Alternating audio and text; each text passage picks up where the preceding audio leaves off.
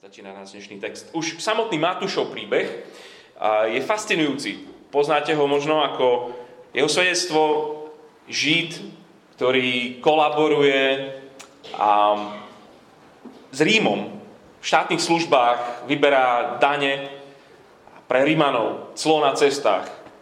A skorumpovaný, nenávidený mýtnik, kvôli častému kontaktu s pohanmi, on v podstate ani do chrámu nemohol, nečistý, vyvrhel. Ale keď sa do jeho mesta, do Kafarnauma, keď sa nasťahuje Ježiš, tak Ježiš ho zavolá, aby, aby bol jeden z tých, ktorí idú za ním, ktorí ho nasledujú. A stala sa veľká vec v Matúšovom živote, že on nechal ten život, kde dobre zarábal, ktorý bol úplne komfortný, vstal, nechal, odišiel z toho. A ešte v ten deň spravil obrovskú party pre všetkých svojich spolu vyvrhelov celého mesta. Ten najväčší odpad tam prišiel a spolu oslavovali, že tento Ježiš, že takýchto volá k sebe, že takýchto k sebe prijíma. A toto zmenilo Matúšov život. A sa stal z úradníka v službách Ríma, sa stal učeník v službách Krista. Chodil s Ježišom, počúval jeho kázne, videl tie veľké skutky, ktoré robí, bol tam, keď ho ukrižovali, videl ho skrieseného a to jeho evanelium je zaradené ako prvé v tých našich Bibliách, lebo on ho píše ako pokračovanie toho príbehu starej zmluvy. Preto je, preto je prvé, lebo jeho cieľom je ukázať, že Ježiš je naozaj pokračovaním príbehu, ale aj naplnením toho príbehu. Ježiš je nový Adam. Hneď na začiatku tam Duch Svetý spôsobí nové stvorenie. Z ničoho sa narodí. Ježiš je nový Abraham, človek, cez ktorého všetky rodiny budú požehnané. Ježiš je nový Izrael. Kráľ ho chce zabiť, z Egypta príde, 40 dní na púšti. Ježiš je nový Mojžiš, vystúpi návrh, má obrovskú kázeň, nový Mojžiš, lebo, lebo obrovské mocné skutky koná. Ježiš je nový Jozua, tak sa aj volá, Ješua, Jozua. Ten, ktorý nesie svoj zaslúbený, ten, ten ľud do zaslúbenej zeme. Odovzdá zaslúbenú zem. Nový Dávid, prenasledovaný, ale, ale má nový ľud, nové kráľovstvo. 12 učeníkov. Nový Šalamún, nový chrám, nový veľkňaz, nový obetný baránok. Toto je Matúš. Ježiš je pokračovaním toho príbehu, ale aj naplnením tohto príbehu. No a proste Matúš píše preto, aby sme všetci, čo to čítali, aby sme spoznali, kto skutočne je Ježiš a kto je skutočný Ježiš. Čiže ide o strašne veľa. Ak, ak tohto chlapa zle pochopíme, zle sme pochopili všetko. Preto píše Matúš. A tak sa budem modliť krátko, aby uprostred tej knihy, keď teraz tam skočíme do 11. kapitoly, aby, aby sme stretli a videli, spoznali skutočného Ježiša. Ďakujeme Ti, náš Bože, za to, že si poslal svojho syna a za to, že ste spolu so svojim synom vydýchli ducha, aby viedol tohto učeníka, aby napísal túto knihu. Aby sme skutočne videli, kto skutočne je Ježiš. Že je Mesiáš. Úplne iný, ako by sme ho chceli a očakávali, ale on je ten pravý. A tak prosíme aj teraz, keď začneme Matúšovi, aby, aby si naše srdcia zobudzal voči nemu, aby, aby sme sa znova zalúbili do jeho ale aj aby jeho život, jeho dielo, jeho osoba, aby bolo niečo, čo bude úplne premieňajúce aj naše životy, tak ako Matúšovo. Amen. Takže čítam prvých 19 veršov z kapitoly 11, strana 15 keď Ježiš skončil s poučovaním svojich 12 učeníkov, odišiel odtiaľ učiť a kázať po okolitých mestách. Keď Ján počul v žalári o Kristových skutkoch, poslal k nemu svojich učeníkov, aby sa ho spýtali. Si ty ten, čo má prísť, alebo máme čakať iného? Ježiš im odpovedal, choďte a oznámte Jánovi, čo počujete a vidíte. Slepí vidia, chromí chodia, málomocní sa očistujú, hluchí počujú, mŕtvi stávajú a chudobným sa zvestuje evanelium. Blahoslávený je, kto sa nado mnou nepohorší. Zatiaľ, čo odchádzali, začal Ježiš hovoriť zástupom o Jánovi. Čo ste vyšli na púšť vidieť? Trstinu zmietanú vetrom?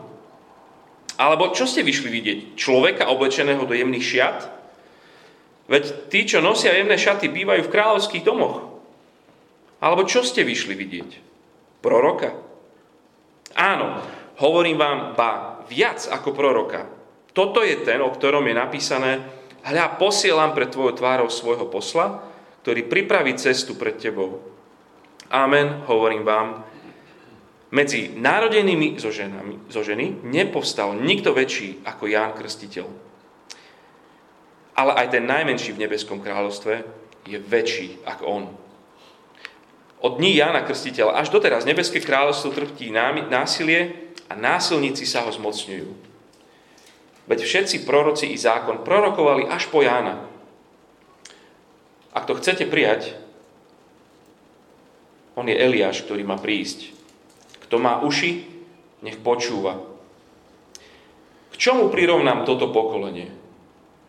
Podobá sa deťom, ktoré sedia na námestiach a kričia jedni na druhé. Pískali sme vám, a vy ste netancovali. Nariekali sme a vy ste nezalamovali rukami. Prišiel Jan, ktorý ani nejedol, ani nepil a hovoria, je posadnutý. Prišiel syn človeka, ktorý je a pije a vravia, hľa, žráč. Pijan vína, priateľ mýtnikov a hriešnikov. Ospravedlnením múdrosti sa stali jej činy. Potiaľ to teraz a bude veľmi asi nápomocné aj vám, keď, keď si to necháte otvorené pred sebou.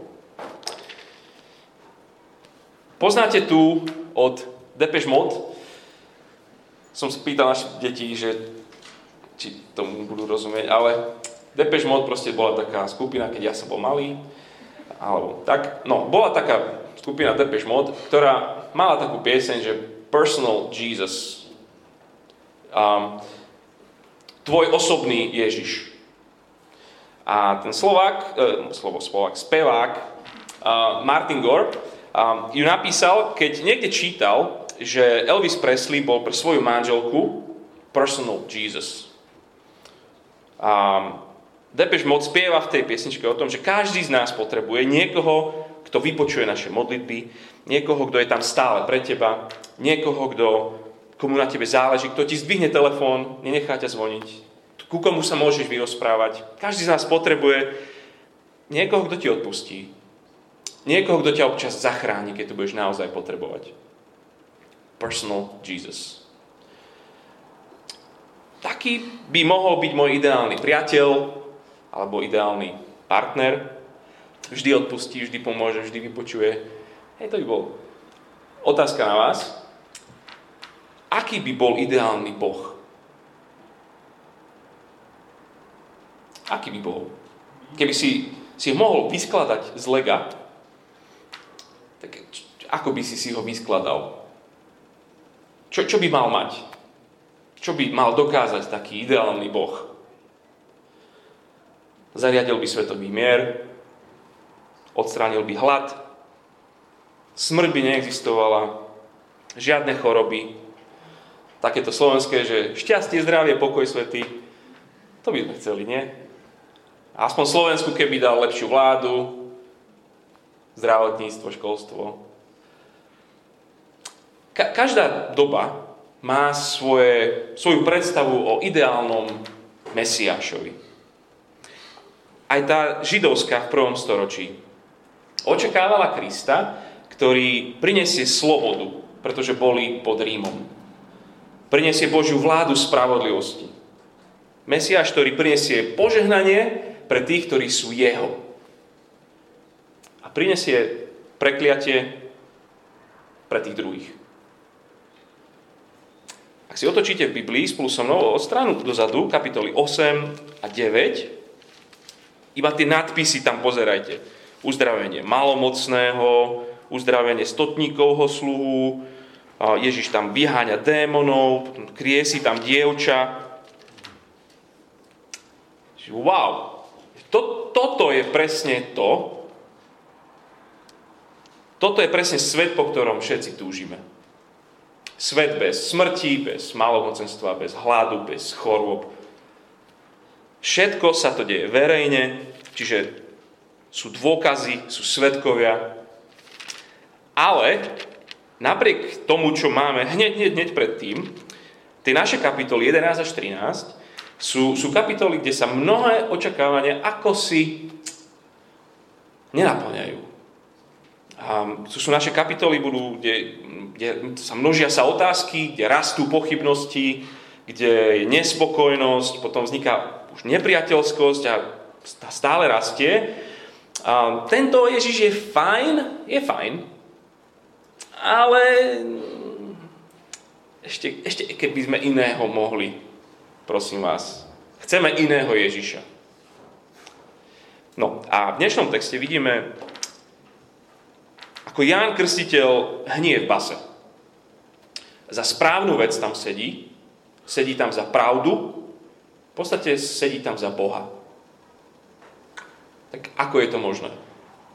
Že prišiel ten očakávaný král, Mesiáš, prišiel zachrániť svojich, no ale ako to teda je s tým Božím kráľovstvom?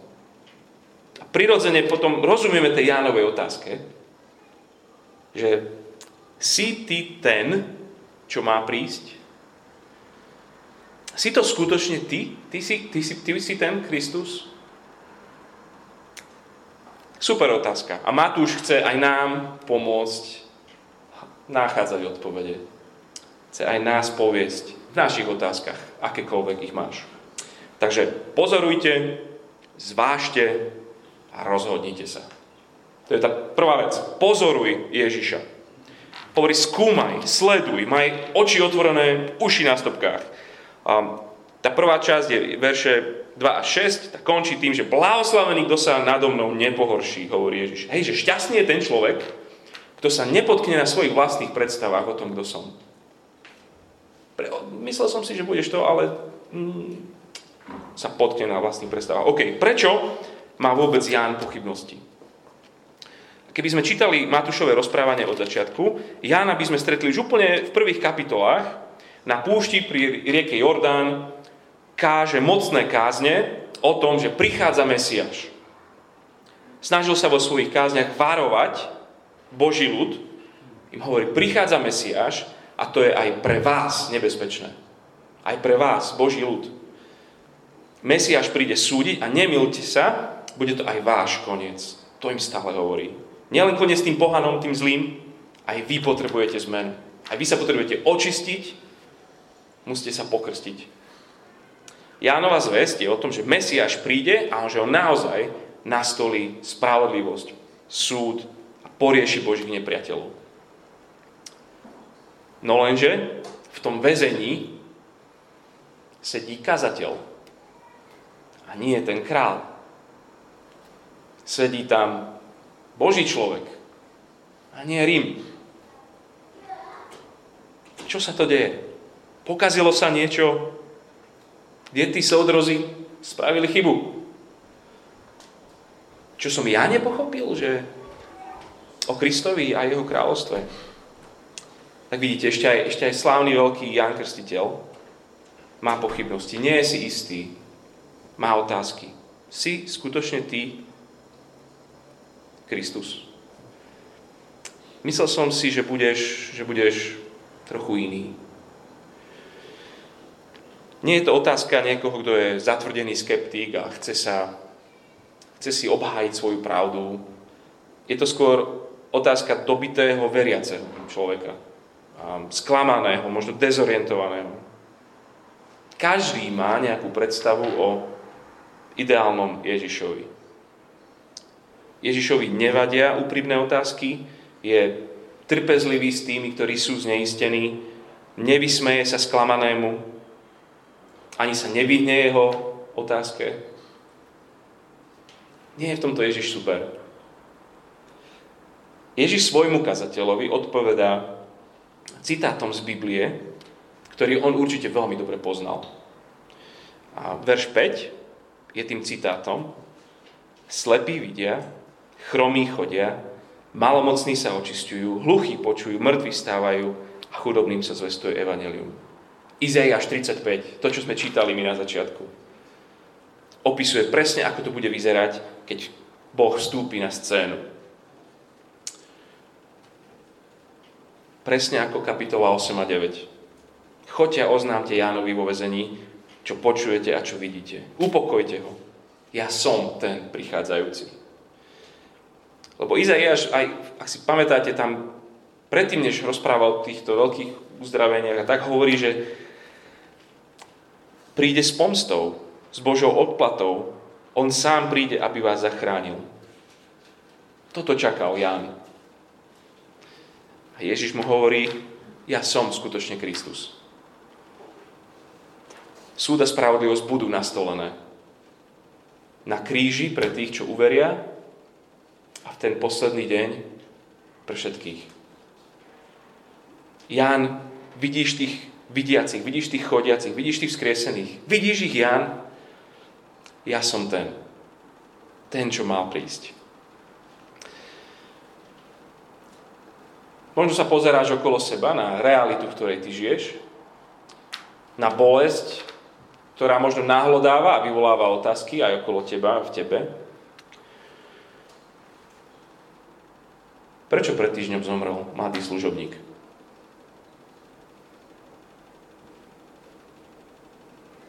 Prečo je kresťanstvo najprenasledovanejším náboženskou menšinou?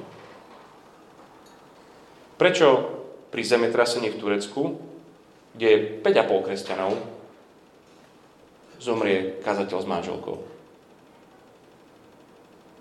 Tie otázky nenahľadávajú aj, aj vás? Nenaštrbuje to? Nejaká slabá je tá Ježišova vláda. Slabé kráľovstvo priniesol. Ježiš hovorí, dôkladne sleduj, čo robím. Sleduj Ježišov život, jeho slova, skutky. Pozeraj sa na neho.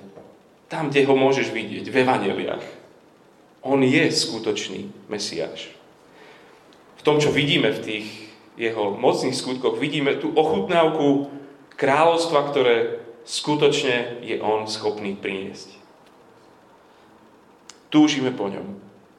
Pozeraj sa na to, že sa to reálne dialo. To sú reálni ľudia, reálne príbehy. Nech to kalibruje skutočne naše očakávanie, nech to upokuje naše pochybnosti. Ak niekto ako Jan Krstiteľ, ak jemu hovorí, že je blízko k tomu, aby sa pohoršil, aby sa potkol na svojich vlastných predstavách o, o Ježišovi, tak si dajme pozor aj my. Síďme sa skutočným Kristom. Čiže to prvé sleduj Ježiša, pozoruj Ježiša. Tá druhá vec, zváž, zváž Ježiša. Rozmýšľajme poriadne. A Janovi učeníci odchádzajú, verš 7, a Ježiš sa otočí k zástupom aby im dal všetkým výzvu. Všetci sa zamyslíte, v podstate im hovorí, reflektujte, porozmýšľajte, čo by to znamenalo, keby tento uväznený kazateľ bol skutočne mesiášovým predskokanom. Stálo tam okolo Ježiša plno, plno ľudí. Podľa mňa nikto nepochyboval o tom, že tento človek robí veľké skutky. To nebolo o tom, že oni neveria, že on robí veľké skutky. Možno ich príbuzní bolo uzdravení, možno ich susedia boli. Dôkazy sú k dispozícii, všade sa o ne podkýňajú. Ale to, že ešte máš, vidíš dôkazy, že sa o ne podkýňaš, ešte neznamená, že si pripravený dôjsť k záveru, ku ktorým tie dôkazy vedú. Napríklad farizei, a dostaneme sa k tým rôznym iným odpovediam, farizei si myslia, že vysvetlením toho, čo sa deje, je, že Ježiš má diabla. Že to je diablová moc. Tak Ježiš ten dáv konfrontuje otázkami o Jánovi. Verš 7. Čo ste vyšli na púšť vidieť? Trstinu zmietanú vetrom? Alebo čo ste vyšli vidieť? Človeka, ktorý oblečeného do jemných šiat? Veď tí, čo nosia jemné šaty, bývajú v kráľovských domoch. Alebo čo ste vyšli vidieť? Proroka? Áno, hovorím vám, ba viac ako proroka. Toto je ten, o ktorom je napísané Hľa posielam pred tvojou tvárou svojho posla, ktorý pripraví cestu pred tebou. Hej, na púšť ste určite nechodili kvôli nejakému nejakému pochybnému kazateľovi, ktorý raz káže jedno, raz druhé a nevie v podstate, že čo si on sám myslí. Na púšte určite nešli, aby ste videli niekoho príťažlivo, krásneho, charizmatického. Videli ste toho Jána, tak e, možno, že ste krok dozadu spravili, lebo smrdel. Bol oblečený v ťavej kože a jedol tam tie... Hej, proste nechodili ste na púšť kvôli nejakému akože krásnemu zjavu. Nie, vy, vy ste boli motivovaní ísť do púšte, čiže od ľudí preč ďaleko, lebo ste si mysleli, že Ján je prorok. A je. Ale je oveľa viac. Nielen, že je prorok, ale zároveň je naplnením proroctiev o kráľovskom predvoji. Prorok Malachiáš, ten verš 10, to je z proroka Malachiáša, on vedel, že Kristus nepríde neohlásený. Králi to proste nerobia, že zrazu sa tam zjaví. Pred kráľom vždy ide nejaký posol, ktorý pripravuje ľudí, prichádza král, prichádza král. To je Ján. To je Ján. Verš 11. Amen, hovorím vám, medzi narodenými zo ženy nepovstal nikto väčší ako Ján Krstiteľ. Dôležitosť tohto chlapa, veľkosť je v tom, koho on ohlasuje. Koho privilegium má, že uvedie ho. Príchod samotného Boha. Väčšiu úlohu nemal nejaký človek pred ním.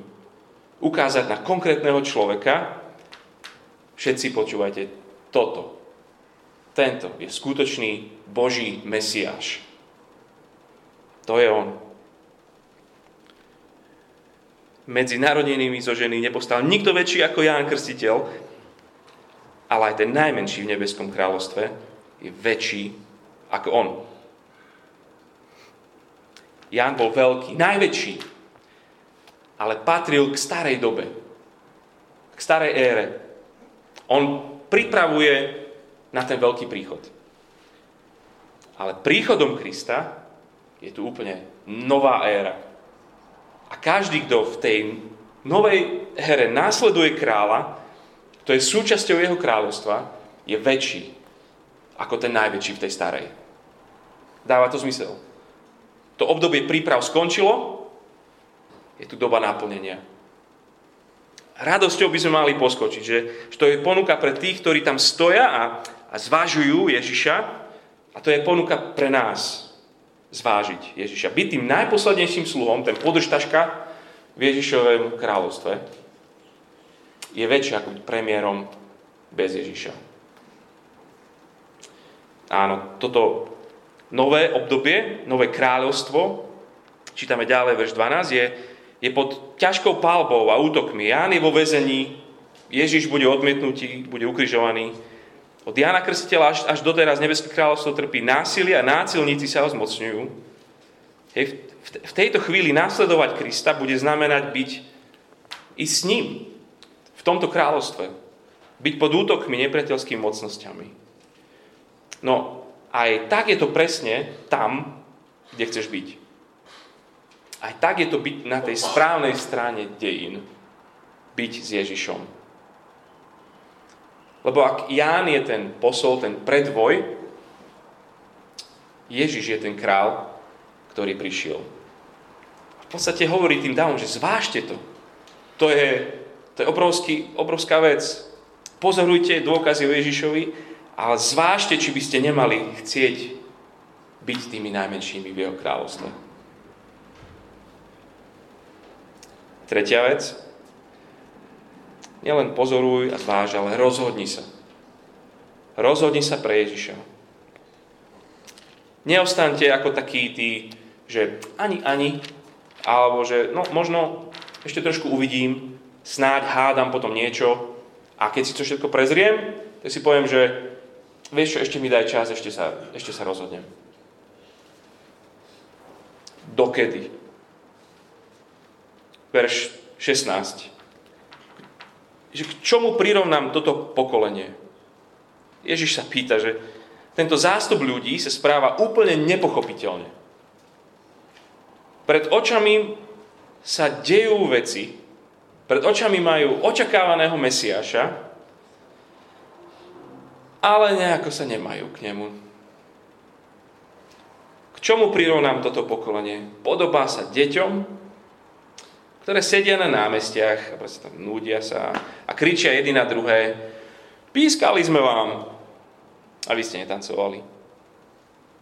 Nariekali sme a vy ste nezalamovali rukami.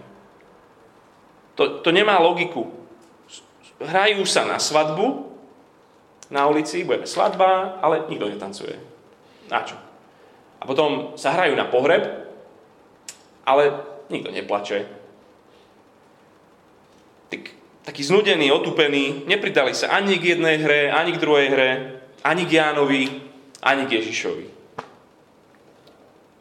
Ján prišiel, 18. verš, ktorý ani nejedol, ani nepil a hovoria, je posadnutý. A prišiel syn človeka, ktorý je a pije a vravia, hľa, žráč a pijan vína, priateľ mýtnikov a hriešnikov.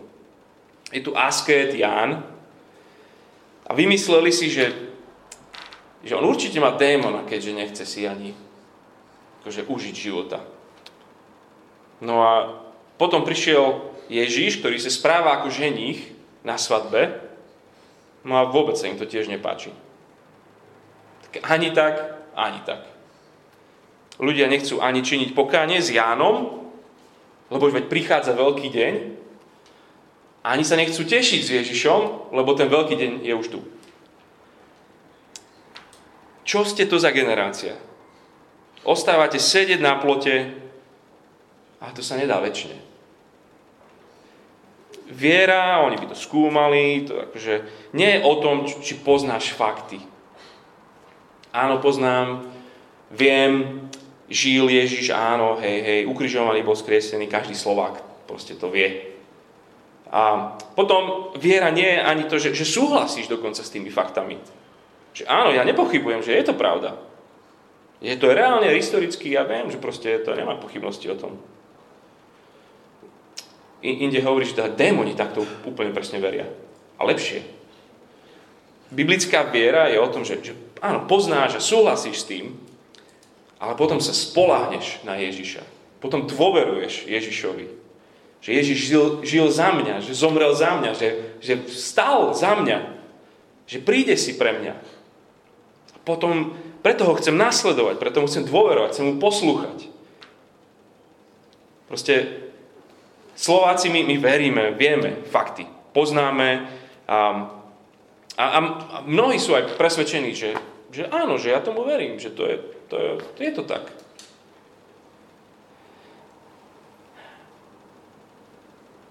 Možno si ty jedným z nich. Že už dlho rozmýšľaš nad tým, že, že hej, že toto je, dáva to zmysel.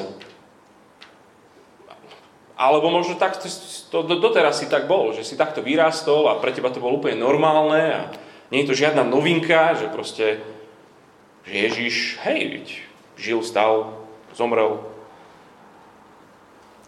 Ježiš proste hovorí, že to nedáva logiku takto žiť. Vidieť Ježiša, ale nenasledovať ho. Skutočná viera nepozná len fakty, ale dôveruje Ježišovi. Spolahnite sa na Ježiša. Oddajte sa Ježišovi. On ich prevedie cez pochybnosti. Prevedie cez otázky. V doline tieňov smrti pôjde s tebou, lebo on tam už išiel. Pozeraj sa, zváž, ale aj sa rozhodni, pretože Kristus prišiel On je ten, ktorý mal prísť. Nasleduj ho ty.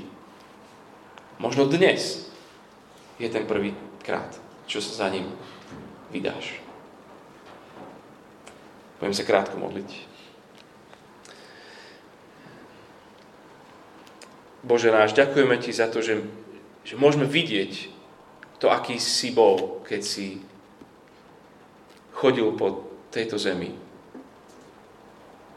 Že môžeme aj my tu sledovať, ako slepým si dával zrák a chorých boli uzdravení a, a mŕtvi skriesení a, a malomocní.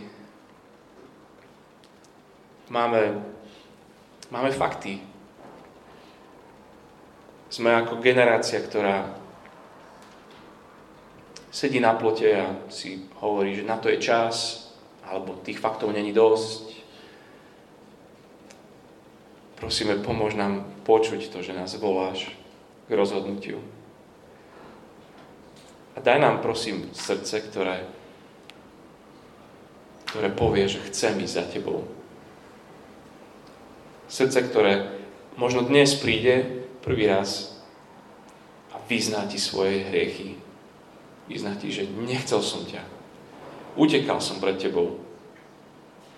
Ale chcem byť tým najmenším v tvojom kráľovstve. Amen.